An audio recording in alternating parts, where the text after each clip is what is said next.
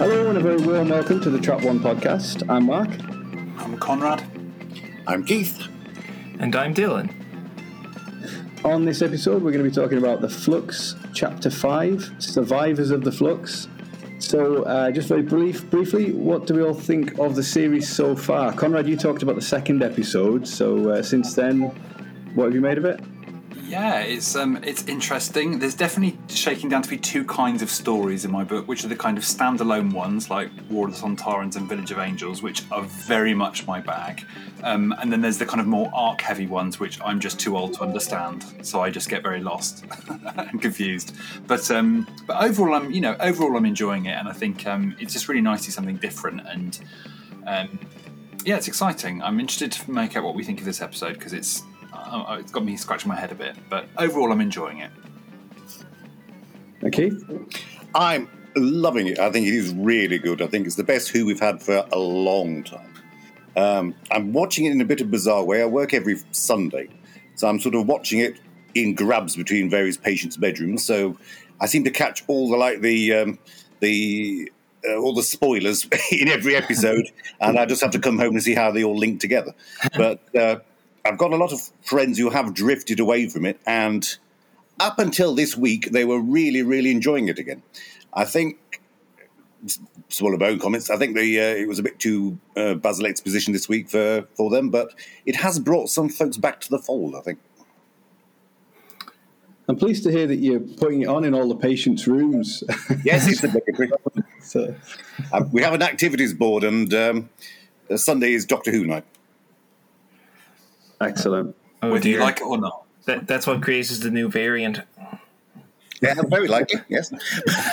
Yeah. but I'm unrepentant, so Uh, my view of Flux so far is that it is probably Jodie Whittaker and Chris Chibnall's strongest season. It is probably Chris Chibnall's strongest, s- probably his strongest scripts for Doctor Who so far, with everything that implies. yes. How about you, Mark? Yeah, I'm, I'm really enjoying it. Um, there's so many dangling plot threads all to be resolved in the last episode. Um, I feel like I just I, I keep remembering things that still aren't explained. We were just talking before we started recording about the the whole kind of introductory episode where Karvanista arrives on Earth ahead of the rest of the fleet because of some weird time thing, which we still don't know who or what caused that. Um, but presumably it's significant because the Ravagers kidnapped Diane, who's linked to Dan. So that's still to be resolved, or uh, yeah, there's just so much of it that that is still hanging in the air. All the plates are spinning. Yeah. But the last episode is going to be a doozy, I think, to uh, to, to bring it all home. Unless, of course, Chris also forgot about those things. But, you know, he probably didn't. Do you think it will end, or do you think it'll go into New Year and even Uh, no, I think definitely everything about Timeless Children gets wrapped up next Sunday. That's my hard read. Like, uh, for good or for ill, we're not going to hear about this ever again. Like, maybe Ruth gets a cameo in the uh, in the like as BBC centenary special, and then in the 60th, and then that'll be it forever until she gets her big finish box sets? until she gets her big finish box sets. God help her. Oh, I will order those straight away. I'm thinking uh, we're probably going to get the Daleks in the New Year special again. That's that's Yes, kind of yes. the so far, and it's in terms of a, a kind of broad appeal to the casual viewer, Yeah, Obligation of the Daleks. isn't it? yeah, yeah. Um, I kind of think maybe they'll bring Davros in as well to keep sort of escalating it each new year. You've got the one Dalek, then you've got little, almost like a Dalek civil war. Davros is the next logical thing to uh, to take it up a gear. I can believe that. I I, I think that uh, what's his name, Jack Robertson. He's probably coming back again for another go around. Yeah, I don't think his storyline's finished, is it? Yeah, it rule of threes. They they kind of indicated that they were going to go for uh, him literally running for president type storyline. So uh, we'll see if that they follow through on that. Has anybody's expectations not been fulfilled? I was kind of thinking that I still had in my head it was going to be like Jodie had fallen into this universe and her being there had caused the flux. I was quite wedded to that idea, and that's been completely shot out the uh, shot out the air this week, hasn't it? So, uh, so much for my plans. Yeah, I haven't really been able to guess anything so far. It's um, it's all coming at you at such speed um, that uh, it's yeah. I found it difficult to sort of form form any theories really. Yeah, I'm just trying to sort of keep up as well and and um, explain to my partner who I did when it came to the, I'd seen the third episode. He was away, and I was like, I, know, once upon time, I was like, you can probably miss this one. I don't think you'd enjoy this because you just wouldn't. Like, I mean, how can he'd just be completely baffled? So I got him back in for, for Village of Angels. He watched What this one. like watching Village of Angels without having watched the one before? To be honest, I think it probably did him. I just, I don't think he would have got to Village of Angels if I'd have sat him through the one before. I think, he just, I, I think, I, th- I do feel for the casual viewer a bit. Like it's interesting. Like it's, it's. I mean, I can bet, like I can barely keep up See, with it. I don't like, know um, because like what do you think it's uh, in, it's kind of letting on that it's terribly complicated, but it's also written in such a way that like you could follow it while you're on your phone. Like uh, so often, a scene will get started by recapping what happened two scenes ago. You know? As you know, we've been waiting here three years. somebody literally said, Yeah. somebody literally said, "As you know," this week. I was like, Yeah, yeah, yeah. And uh, we've been in this Okay, decade you're- for three more- years now, which uh, I th- I think was my friend Will Shaw who describes that as an all-time ear scraper of a line. We won't discuss this explosion until we've got ourselves on a boat halfway across the ocean. Yeah. What a I, I mess. do have a lot of truck with worrying about the casual viewer. To be honest, I think I think only Doctor Who fans worry about that. Game of Thrones Yeah. fans Yeah, worry about casual viewer. and that gives no. There isn't even a previously on on Game of Thrones. Yeah. and And just it was the biggest thing ever for like a decade. I think it's because Doctor Who got cancelled, right? I think that just gave the Doctor Who fan base permanent anxiety about what other people think about us. "It's true." Yeah, definitely. Definitely. So this story, I think we decided that the best format would be to talk about each sort of set of characters and, and each plot strand uh, individually because they, they don't massively interact with each other um, in this one. So, Conrad, what have Yaz, Dan, and Jericho been up to since they left the Village of the Angels? Well, they've been laying the ground for work for their own Big Finish box set um, with three year, three years of globe trotting in a Indiana Jones slash Tintin globe trotting extravaganza. Um, so they went through. I think altogether they had like six across their storyline, which we kept coming back to. They had kind of six different chunks to it. Um, the first of which we find them in Mexico doing a bit of bit of light tomb raiding with. Uh, you know, inscriptions on rare pots and booby traps and a bit of Indiana Jonesing around. Um, on the lookout for this uh, this offering pot, which once dis- decoded will lead them to find this date, which is supposed to be the end of the universe. So that's what they're up to. Um, and it was it, what o- overall on this this strand. And again, like I do, I, I fully am going to be completely honest. I got really confused, and I, I think after a while, when you've got all these strands going on, it's fine. But I think when within it, with every time you return to one strand, they change location again. It's a new location, new characters. I just get lost, and I'm going to be totally not pretend to be cool about that. I just I'm like- not sure there's a lot of substance there to keep track of. I think they're just kind of doing tropes. Uh, and Yeah. and you know maybe that's a bit derogatory of me, but like there's sort of when they're going from one place to the next place to the next place, they're not really solving a mystery. They're just sort of collecting more information until they kind of hit the B point, and then that's them for the episode. Yeah. So it, is, it did have that kind of madcap comedic thing. It, it did feel like kind yes. of generic in that you know they had all, they kind of ticked all the boxes of those kind of adventures. You know, like Yeah, yeah, they- yeah. You know, it was um, it, a lot of it was really fun. And I have to say, my favorite thing about it is like Yaz was just fantastic throughout. Yeah. Mm-hmm. Like she probably had. I think maybe this is might be Yaz's strongest episode yet. And she's the, sort of, the doctor figure with, with the other two as her companions as well. I thought that worked really well. I like the dynamic there. And I liked it, whether in Mexico it, was, it seemed to be at Chichen Itza. Yeah, what is that? I heard that word. What is one of those? It's um, it's the I don't know if it's a pyramid or, or a ziggurat. It's this um, it's just this ancient sort of monument. Well, you were saying about trying to get your partner to watch it, Conrad. We went to Chichen Itza on our honeymoon, so I was I'll try and get um, my wife to watch Doctor Who every now and again. I went to Dalston.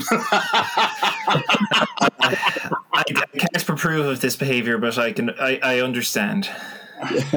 So it's usually if there's a get a little hook like that, I'll go, "Oh look, Chichen Itza," and in the hope that she'll sort of pay attention and watch it with me. Did it work? It didn't work. No. The Oh, that's crazy. she watched and maintained her interest was Rosa, so that, that was a little while ago. uh, but yeah, that, that was quite cool. Um, but yeah, it all seems yeah a bit strange. Like the, the mission is to find out the date when there'll be some battle for the Earth. But the dates we're looking for the year?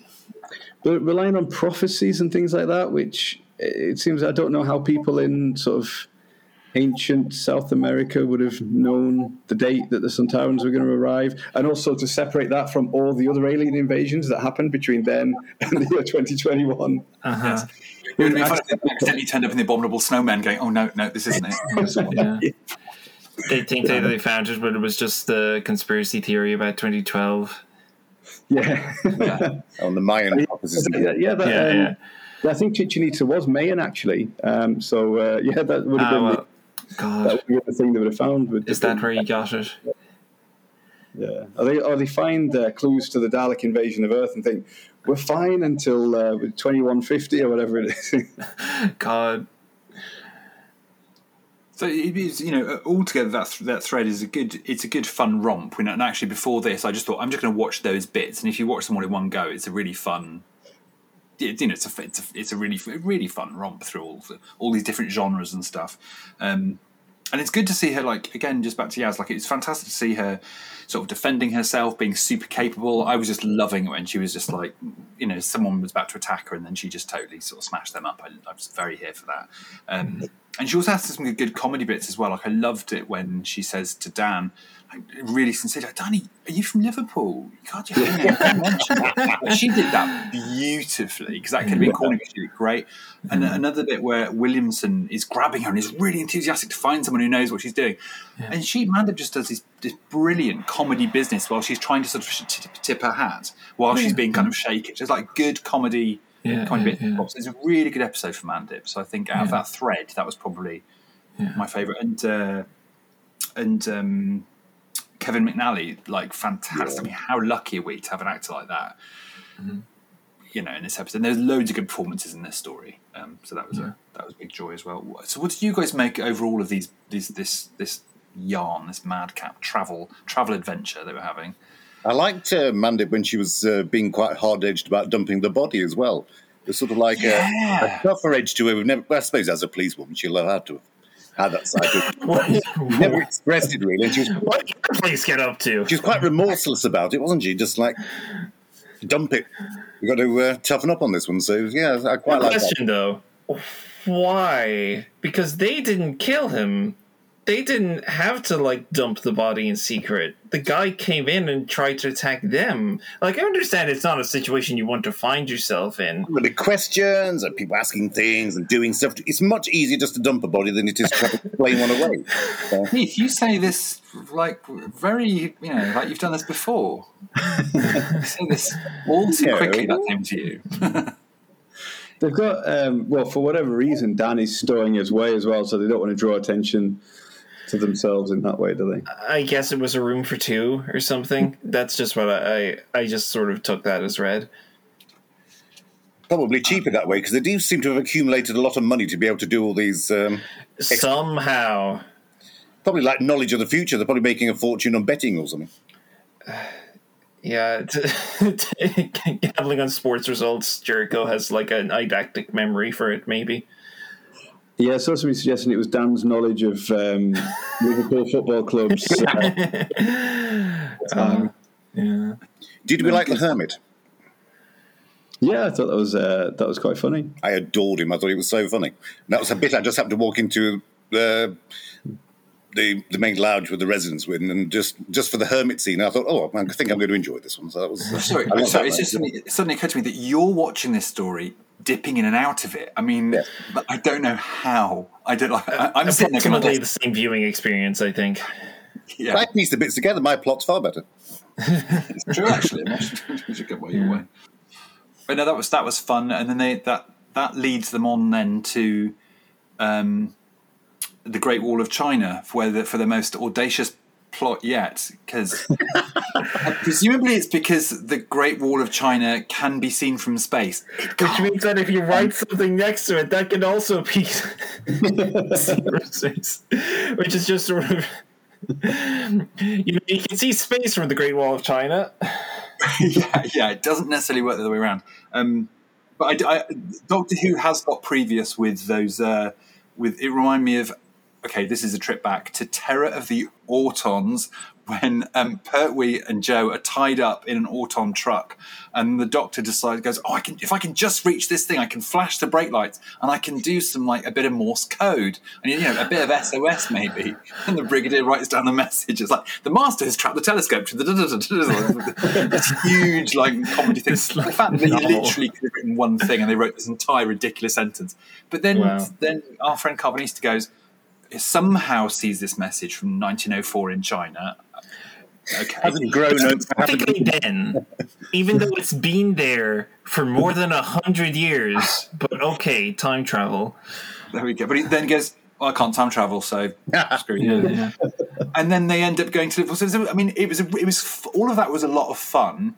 But mm-hmm. I am going to ask the question: if a lot of those little blind alleys and stuff, there, there may be some other stuff we could have been doing with maybe that time. I don't know. Maybe. Um, Dan should have stopped 9-11, You're right.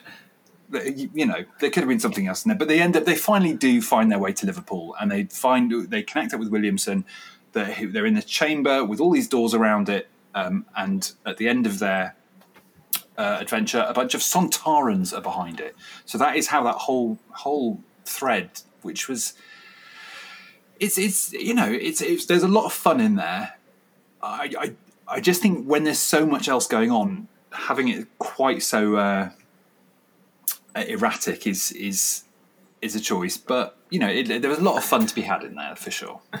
Was it a victim of the reduced episode count, though? Do you perhaps it was going to be more significant originally, and then it had to when the episodes were cut down, it had to be cut down. There were just some bits they couldn't bear to lose, maybe because they are quite fun, as you say. Yeah,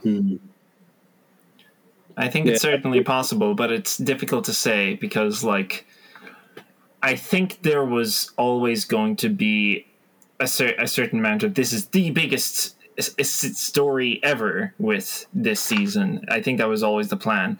And uh, I, but what I can kind of believe has happened here, like these episodes have been so jam packed, more so than even like typical Chibnall Lear episodes, which are quite jam packed, that I get the impression that like actors may have been like signed on with contracts and stuff before they realized that they were going to have to reduce the episode count.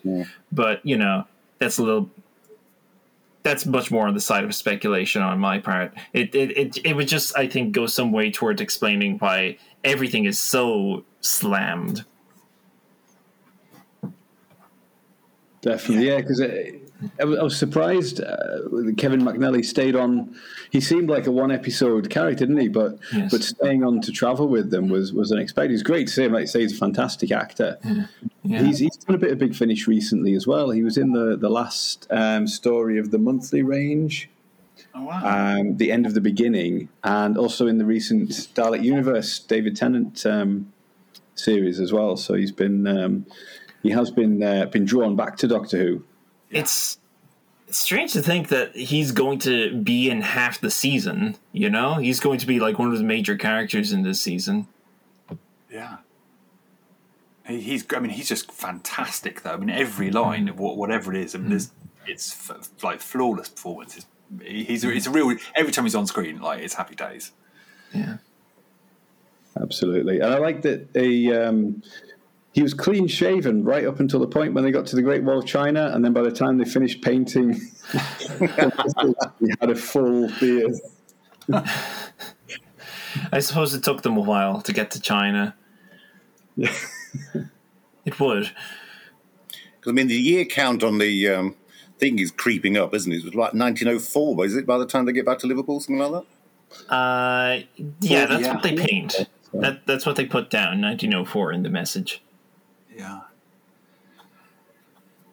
But I guess in terms of like um, th- this episode is very much a place setting, and you can feel the pieces being, and, and, and a lot of the uh, by the end of the story, a lot of the separate strands have been sort of paired up, so that so you know, you know Yazdan and and Jericho are now paired up with the Williamson Tunnel thing. So, so that's how it. At least that's resolved into one less piece for next week. Yeah. And then that's kind of clicking together with Karvanista, which is clicking together with Bel. Yeah.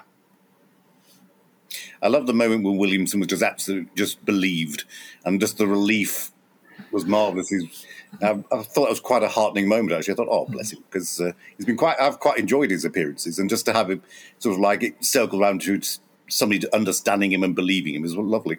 Oh. Yeah.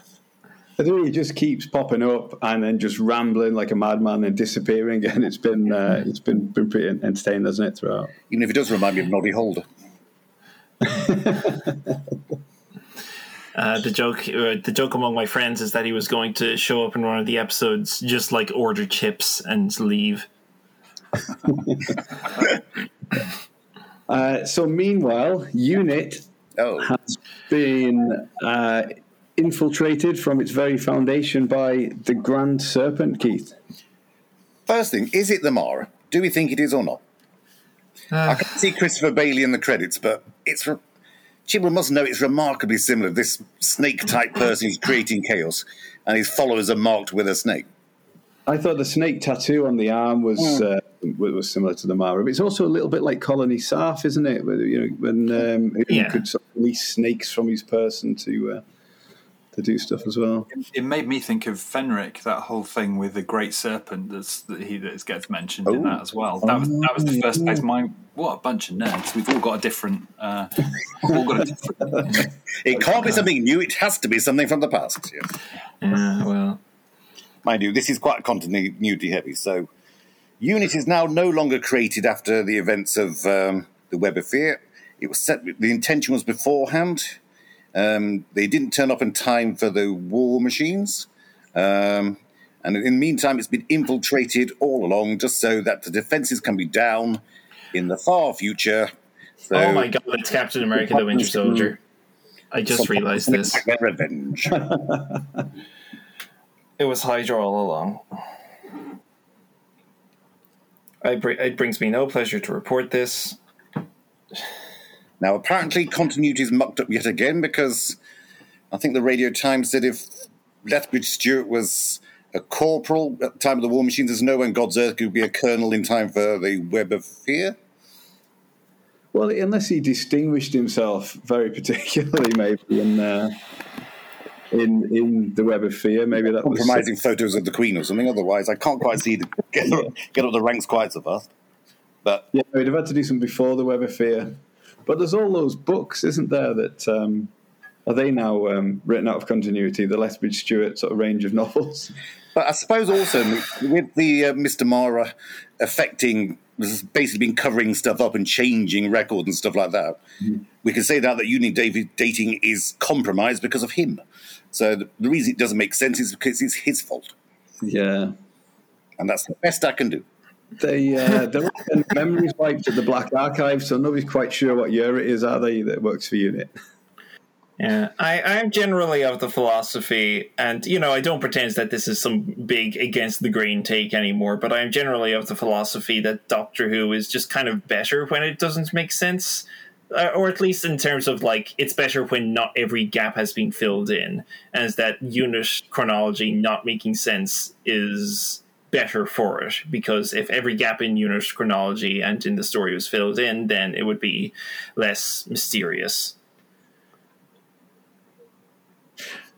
And of course, weirdly, they've got a TARDIS all the time, presumably that Lethbridge Stewart is working there. Yeah. His uh-huh. box marked in the corner. It just didn't come up.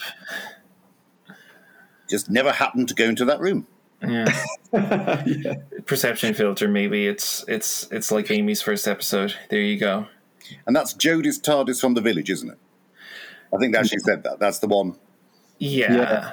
The one from Village of the Angels. So that's the one they left, and they've they're turning that into an army base now. Yeah. Right. Yeah. And the TARDIS presumably remains there until 2021. That's how she's going to get it back. But yeah, weird, weird that nobody at the unit mentions that to the third Doctor the whole time he's working there. Perfectly working TARDIS in the next room, and you've been wasting your time for the last eight years. Oh, they probably would hide it from them, wouldn't from him, wouldn't they? Because keep I him think there. the point yeah, was so, that he uh, was being kept there. Yeah, yeah, to keep him working for them. Yeah. Let's be Studios had it under a tarpaulin for five years. Yeah. Yeah. he would definitely figure it out, though. The doctor would suss that out. He And we suss have- that out, that out within 25 minutes. we had Kate Stewart back, We do. and she was doing a bit of acting, which was nice. Yeah. Have you heard that she's the Brigadier's daughter? Really, It's crazy. uh, I think that was a bit subtle. I've not. No, no. No.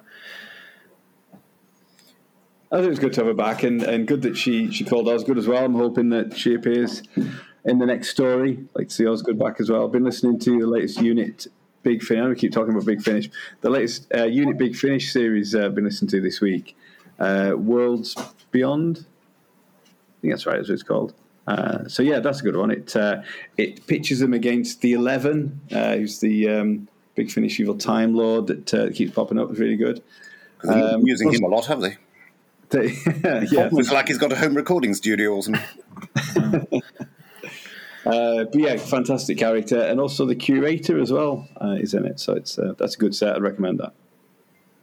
I I very much liked um, Robert Bathurst, who played, uh, you know, generic posh twit, doing a bit of clay pigeon shooting and, and saying, "Yeah, you'll do. You'll, you seem like a jolly nice chap." you know, that's, that's complete girl, to the unit. To be totally fair, that really is how some people get hired, isn't it? A hundred percent. A hundred Well, I thought the um, the the line in that as well that that kind of gave it away was doesn't he say something about when he said about Unity? He said it needs to be world beating, which of course is what the government always go on about with the test and trace app and the uh, the vaccine and everything. So that Yeah. whole sort of uh, yeah. democracy sort of um, sort of idea. I thought that was sort of uh, yeah, kind of hanging a lantern on that a little bit. Yeah. But yeah, it was great to see him. He's an actor I really like, you know, Toast of London and that type of thing. Yeah. Um, but it's just one of these guest stars that you just get a couple of scenes with, like when Stephen Fry was in it um, in the last series, and you kind of kind of want a bit more of them, really. Yeah, yeah. But it also basically makes sense money wise. You can you can kind of feel like the production circumstances around it. Plus, you've got two actors standing quite a distance apart during COVID, so Uh huh. Yeah. Yeah. I was quite surprised he got close to his forehead to uh, identify him as an alien in the end. Because I thought, oh, that's getting a bit uh, close to meters, isn't it? It was, it was a temperature gun. They was just carrying out their daily COVID checks, and they decided to incorporate it into the uh, into the show. Perfect. And I, I, like- I like um, the Grand Serpent as well. He's he's he's similar to Swarm in the way that he's just sort of quiet and suave, and quite like those those types of villains as opposed to the sort of the ranting, you know, kind of uh, you know doctor kind of villains that they're just quite sort of urbane and um, yeah, uh, I like those. Uh, It's a bit of a shame he takes the attention from um, Swarm, though, because I adore those Swarm and Azure, and it's I'm not getting enough of them. They're sort of like they've had tiny little scenes this week. I mean, Swarm wasn't it at all last week. I mean, they're so wonderfully arch and um, entertaining. I just want to see them on the screen all the time. And uh, as much as I like Mr. Mara, he's he's definitely t- distracting us from uh, Swarm and Azure. My, I, I- I definitely agree with that as well. And I think you know, it's, it's I, it, I do I do understand the sort of uh, the game of watching all of these threads go along. But the fact is, if you, the more you have, you just get less of each. You just get lots of thin strands. Right? I'd like. quite- I would love to spend spend more time with those villains each week. And uh, the Grand Serpent is great, but for my money, I'd, I'd actually much rather have more of a Azure and Swarm personally. But he's very good. Yeah. I, th- I think there's a problem, particularly with introducing more antagonists who want different things, because that's just in- introducing like totally different plot lines that don't very neatly fold into the overall thrust of what Flux is trying to be, which ultimately comes down to like timeless children slash Azure and Swarm slash the literal wave that's spreading across the universe, causing destruction. That that's kind of like the core of it. And while I'm basically finding stuff with Sontarans and the Serpent to be entertaining, it feels extraneous. It feels surplus to what the story actually calls for. yeah, the, the Earth's about to be destroyed by the the flux anyway. And on top of that, it's, it's been invaded by Sontarans. Yeah, Yeah. And we haven't actually seen it. Like as each week's gone on, we like the last couple of episodes, we haven't seen the flux. In the first episode, it was very clearly this, this mm. visual, and actually we haven't. We didn't even see it. We I don't, I don't think we actually saw even it even even for a second last week. I think, and, and as as it's the name of the story, I feel like. I just feel like that wave should be riding throughout the story, and Probably very expensive. uh, yeah, but as an effect, it's probably a bit on the pricey side. Much cheaper to have two blokes talking in a field. True. Yes. A, a couple of repeat shots of it or something. I just feel like, considering that the whole thing is called that, I, I, I think even if you can't afford repeat shots of it or anything like that, there's this thing of like you see the effects of it, but only with Bel, uh, only in Bel's scenes that are scattered throughout the ep- episode three onward.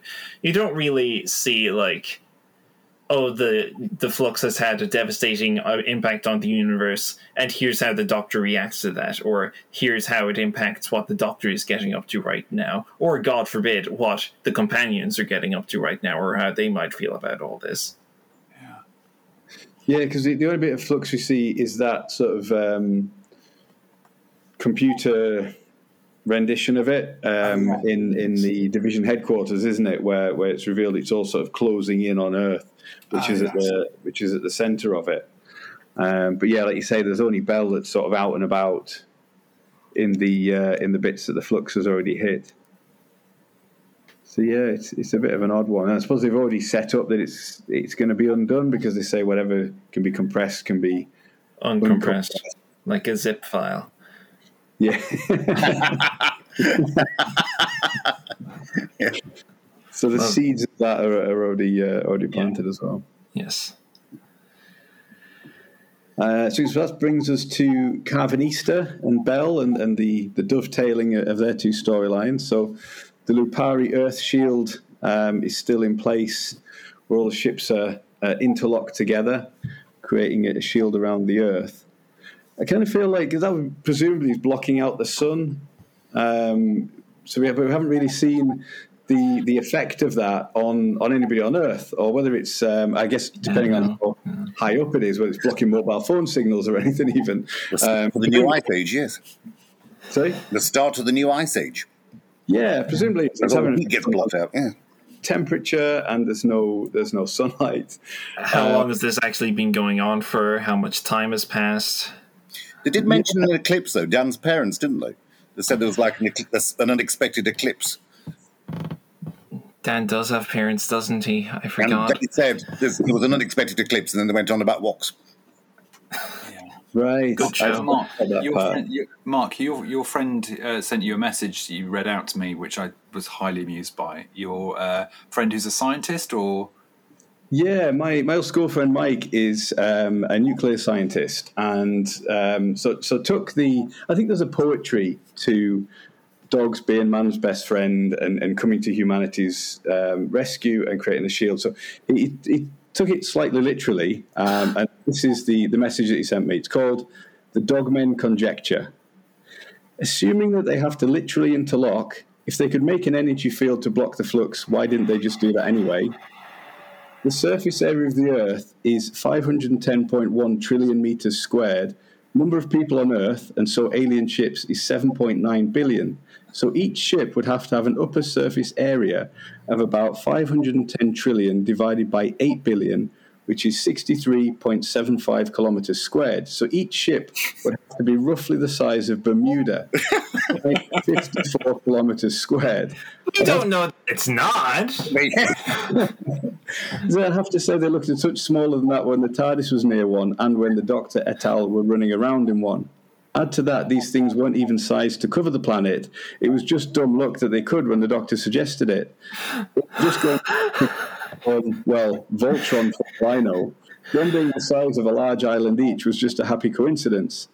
So this civilization has 8 billion island-sized ships, all that can hold off a mysterious universe-chewing force that turned up yesterday out of the blue, all of which can be piloted and ran by one guy, all for the purpose of kidnapping one dude each and holding them in a tiny cage, while presumably supporting any physical and mental needs a person of any age and background could possibly have for an indefinite period. And 8 billion dogmen all heard this plan and were like, fuck yes, where do I sign? 8 billion of us all landing together, each grabbing a specific person. That'll be fucking bananas.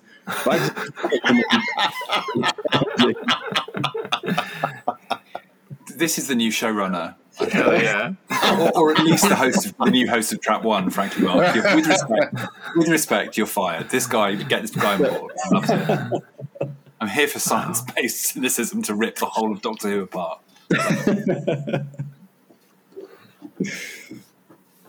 Yeah, I like that. I did say to him that wouldn't they have to be slightly bigger as well because they need to cover the atmosphere of the Earth, not just the surface of the Earth. But he said when you're talking in such big numbers, it would it would only, only be rounding up very slightly to uh, to, uh, to to make that the case. What a nerd! Oh boy. Let's get back to the real stuff, please. Uh, That's, that's, that's science and nonsense. With Bel's little um, little kind of emoji mobile phone thing, do we think that's her as yet unborn child communicating with her? Yeah, I think Yeah. it might. It, it, it only occurred to me like after this episode that that might be what that's supposed to be, rather than just like a little robot that's alive, a little emoji robot buddy. And um, how do I put this? Uh, actually, I'm just gonna say that like Andrew Ellard of the maybe controversial tweet notes uh, made this point it's just that it's oblivious that this might be political, you know? That the unborn child is not only alive, but has opinions about stuff. Uh, just sort of doing that, like, and not really pausing for half a second to think about it. And that's all I'll say. She she's not heavily pregnant, is she? I assumed she was recording it for the child. I thought it was what she was doing, that she was going to, it was like a record of her love for the child for later. I had assumed it was meant to be the baby communicating with her. Well, it's it's interacting with her, isn't it? Because when she says, um, "Oh, I've done this," and then the, the doesn't the, the little face frown, and she goes, "Okay, then we've done it." Yes. As though, so as though. Right. Okay. There is sort of a two way interaction, but yeah, you can you can see how uh, it could it could be read in a way that was A bit uh, clear. yeah. yeah, it's an odd one. It's certainly a very uh, very advanced baby. Yeah, so I same. I was the same in that it didn't occur to me until this week that that was the baby. I assumed like an AI little pal that she had. Yeah. Like, maybe it is. Maybe I'm just wrong now. Maybe I was right before. I don't know. When, when, Sign of a good show. where do we think we're going with with Chekhov's baby? Like, what? What? The, the, there's clearly going to be some. There's clearly going to be some. probably probably going to be born, right? Oh, like that's going to be it. That they're going to reunite. It's going to be sappy. The baby's going to be born, and that's going to be it. Is that it? Okay, that's fine. It's not the doctor, is it? Oh, please no. Please no. Or maybe one of them die. Uh, there's certainly a possibility that uh, the kid is the doctor. Although the fact that they brought Tecteun into it, which we'll get to, but the fact that they did like a bunch of stuff with Tecteun in this episode makes me feel like they're not going to come in swinging with another uh, parental lineage type twist uh, in the last episode. Although certainly that's arguably exactly the kind of thing that you would expect from a last episode in a plot arc of this nature. But uh, I suppose we'll find out, won't So we? Bel would have to travel way back in time and drop the baby off at the gate by the wormhole.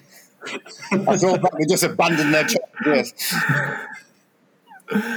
just, I'll just say, just put the baby there and just say, I'll be back in two minutes. I'm just going to the shop. and then when she comes back, and it's take- she couldn't, she couldn't save herself from the flux, but she could could save the kid. So she put the kid through the portal, and Bel dies, and that's where the doctor comes from. Ooh, God, this could be real. maybe Oh, I don't like that. That's very plausible. Uh-huh. she's not. She's not showing yet, is she? So that makes me think that the baby's not like imminently due. Yeah, but you know they could just like time skip through that. I suppose she's an alien. Uh-huh. Just the last little bit of gestation just could happen really quickly. As well. So, The theory that um, Vinder replaced Captain Jack's definitely wrong, isn't it? God. Yeah, yeah.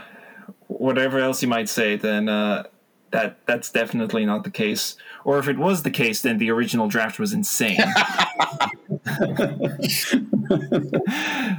like maybe Vinder's backstory was meant to be the memories that Captain Jack w- w- was deleted from Captain Jack Oh, God, that yeah. Captain Jack talked about in his very first episode and never came up again. Mm.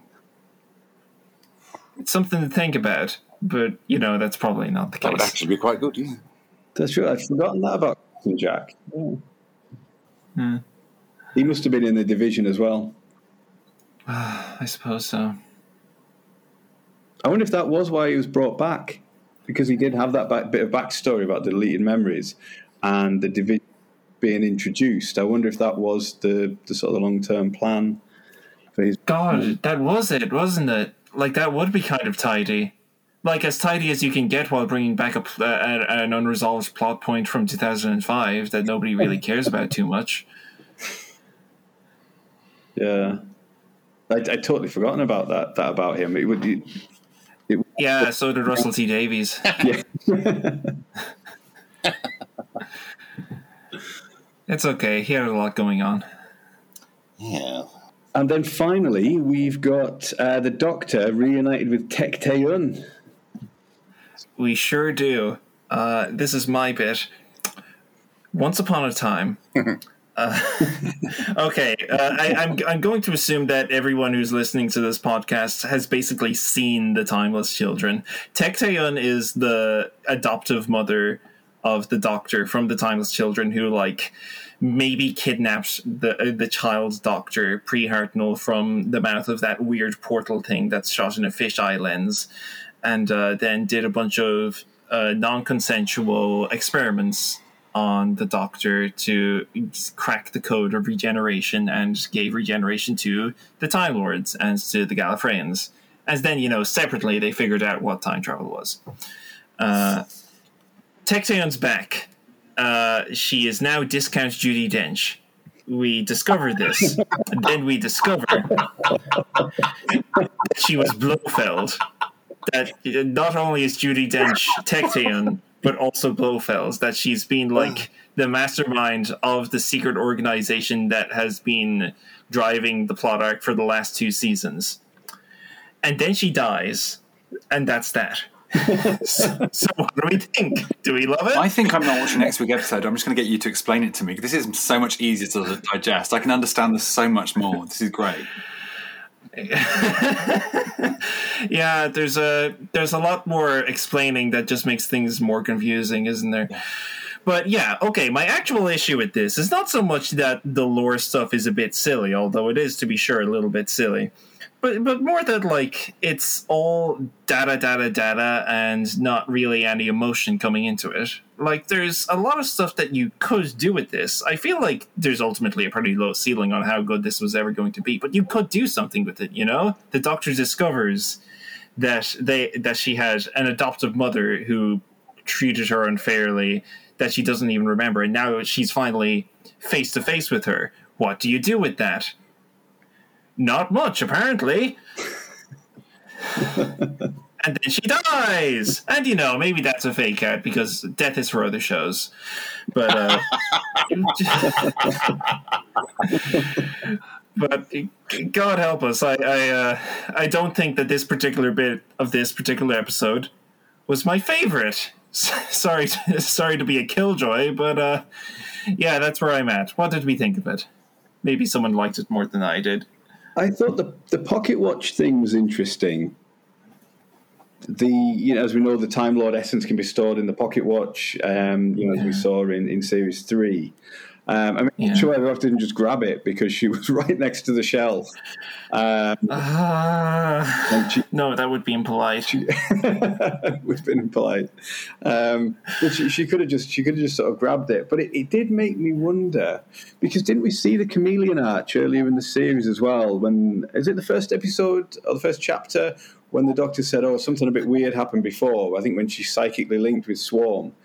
and that looked like the chameleon arch, and whether that was sort of seeding something that maybe the fugitive doctor isn't the doctor, but had the doctor's essence from the fob watch that or something like that maybe was going to be some kind of rug pull that the division has been using Essence the, of Doctor. uh, the, ess- the essence of Doctor Who in the fob watch and and because wasn't it in the is wasn't it in the angel he said and then it was because the angel the fugitive angel in the last episode had the doctor's memories and I just I, this is just wildly speculating here but you know is is Like a next Doctor situation where the memories are uploaded to someone. Yes.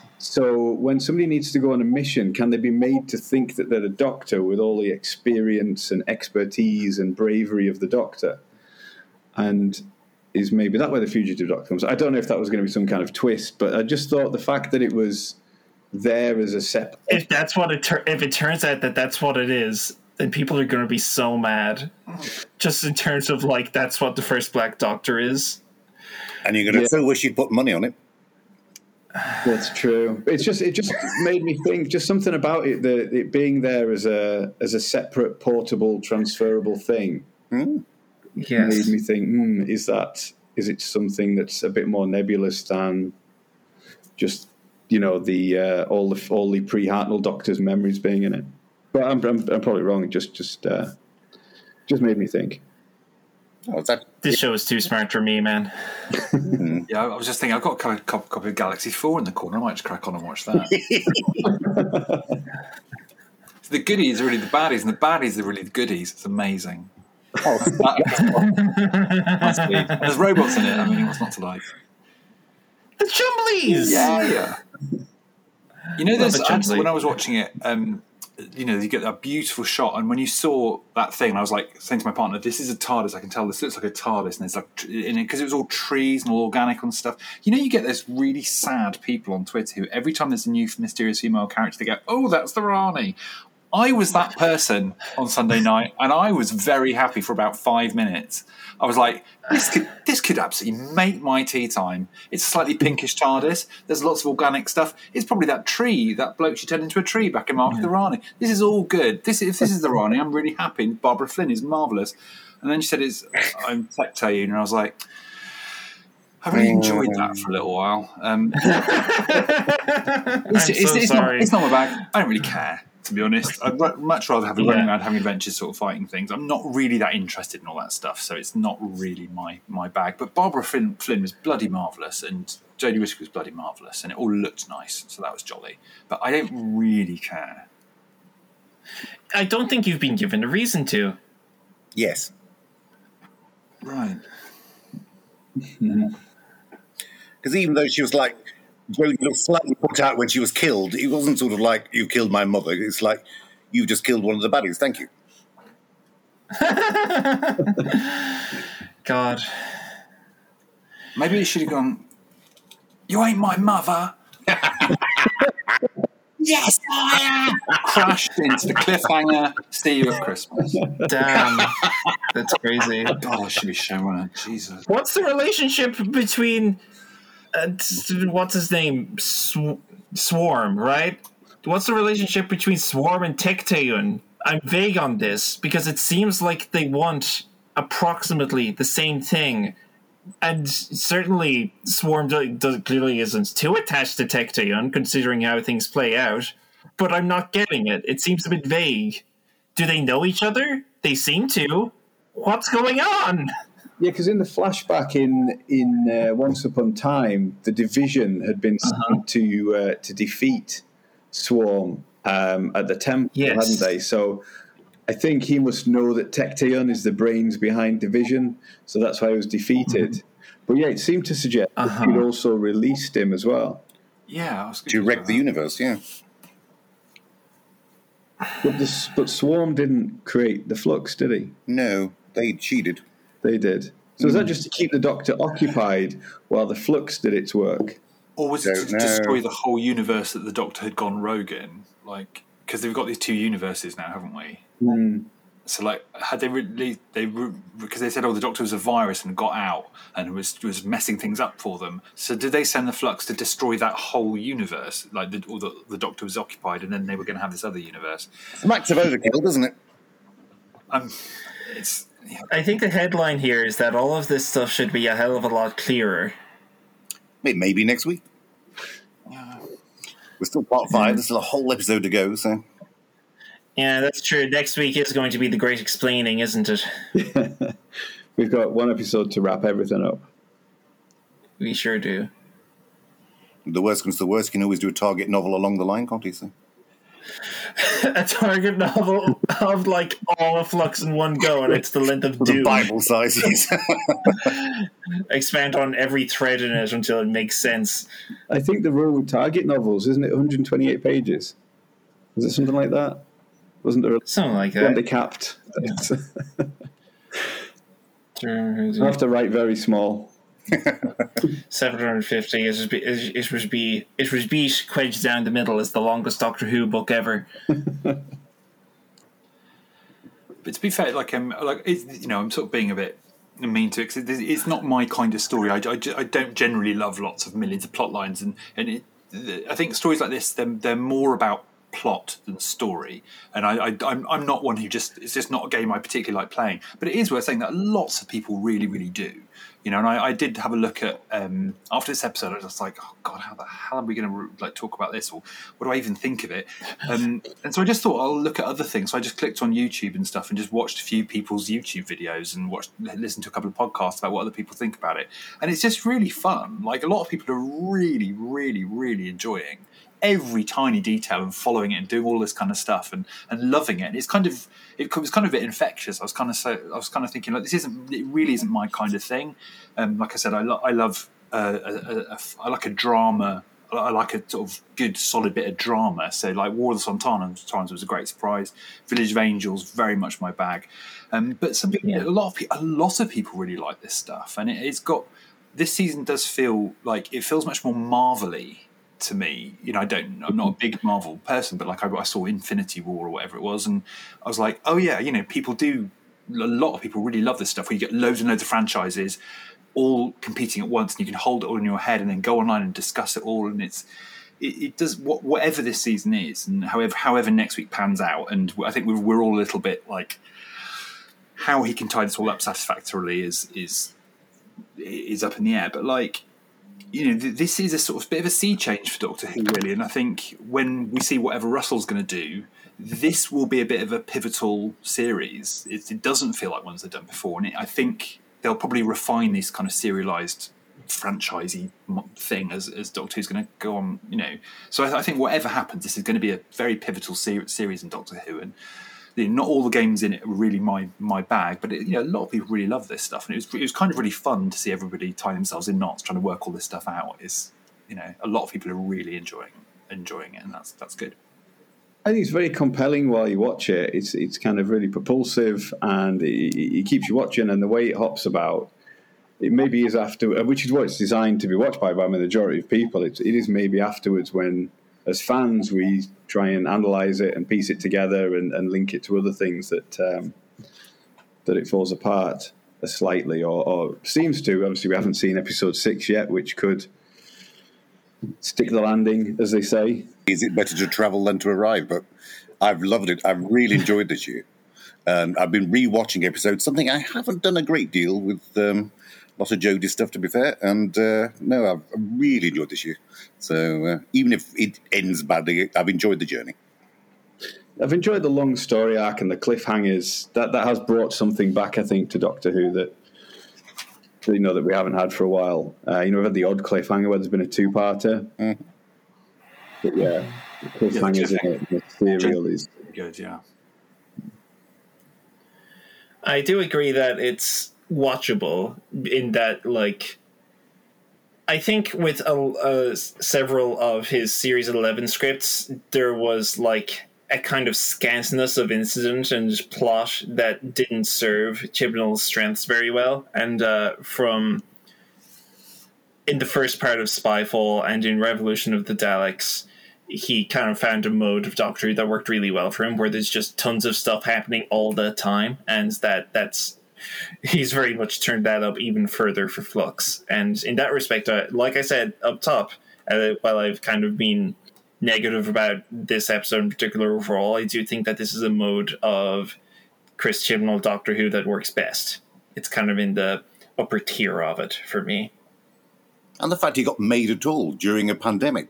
And it's been made really well. Yeah. I mean, you, Absolutely. you couldn't tell.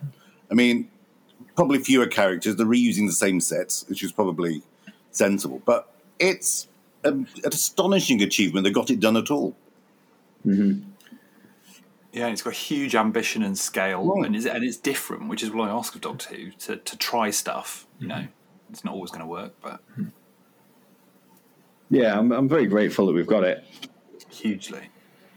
And I think watching it back in the future will be a different experience as well when we've got all six parts and uh, you, you look through it. I mean, you know how it ends. You'll you'll pick a lot of stuff up um, on the way through. I think. I'm, I'm considering doing a rewatch one a night until sun, one a night until Sunday. You know, give it a give it a revisit. Why not? It seems like, insofar as anything benefits from being binged like that, that Flux will benefit from being binged like that. Yeah, Yeah, it's it's kind of modern TV, isn't it? That uh, that yeah, it's. It, this is the only time that we will will will be. We'll have this enforced week break between episodes, and then for the rest of the time, it'll be something that you can just you can just binge over a couple of nights or something. And I do, I do like that Yeah. enforce, enforce again because you know I, I remember like when Doctor Who was on Saturday night, you get that cliffhanger, and you just had to wait the entire week for what was going to happen for that 25 minutes the next Saturday night, and it was so thrilling. And, I, and it's worth saying like so much fun stuff happens in Doctor Who fandom in the weeks in between. It's, it's really fun. Like, uh, Yeah. you know, watching, watching and hearing all of that and joining in with all of that speculation. That is is super fun. Definitely, yeah. Because um, I think after Tecteun's first appearance, all the speculation was about the White Guardian, wasn't it? Um, sort of slightly by the way she was dressed and um, a mysterious bearing and everything like that. Yeah, I hadn't. I'll, I confess I, that was me. I thought, oh, that's the White Guardian. Yeah, Or the Black Guardian in disguise, because I might be colorblind, But uh, Well, have- having thoroughly enjoyed my five minutes of full on, oh my god, it's the Rani moments of madness on Sunday night. I was, but I, I, it was really fun in those few minutes. I was having the time of my life. I was like, this is really fun and excited, and you know, that's it's great. It's fun to play all these games. It's and the speculation's been great, yeah. It's been like more fun to speculate than actually see the results, I suppose. But uh, Yeah. I hadn't made that connection, but yeah, the the Rani's TARDIS, like you say, had the the shelves, didn't it, with the uh, with the specimens and things Yeah, it on looked it. very scientific. It looked very organic. I was like, and it's slightly pinkish. I was like, this is it. This is this is the one. But you know, it's fun. You know, and one day it will be the Rani. Until then, let there be no tears.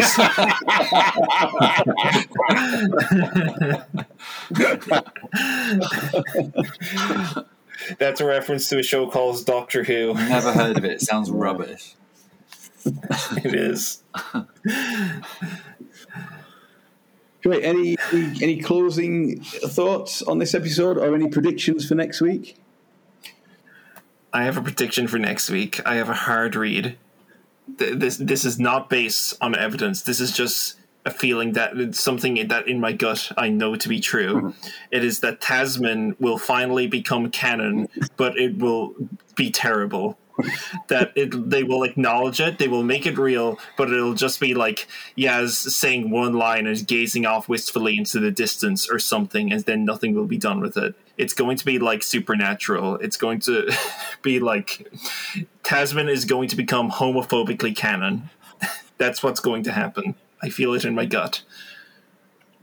This is my prediction. My prediction is hideous reset button. After all this, they'll, right. they'll reverse the polarity of the something or other. It'll all go back to normal, and our lives will be empty and hollow.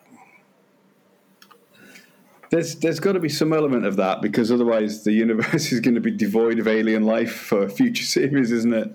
Um, there's a- Chibnall's fighting Russell T Davies. Right, blank slate. Get out of that. And then Russell T Davies just ignores yeah, it. Yeah, probably.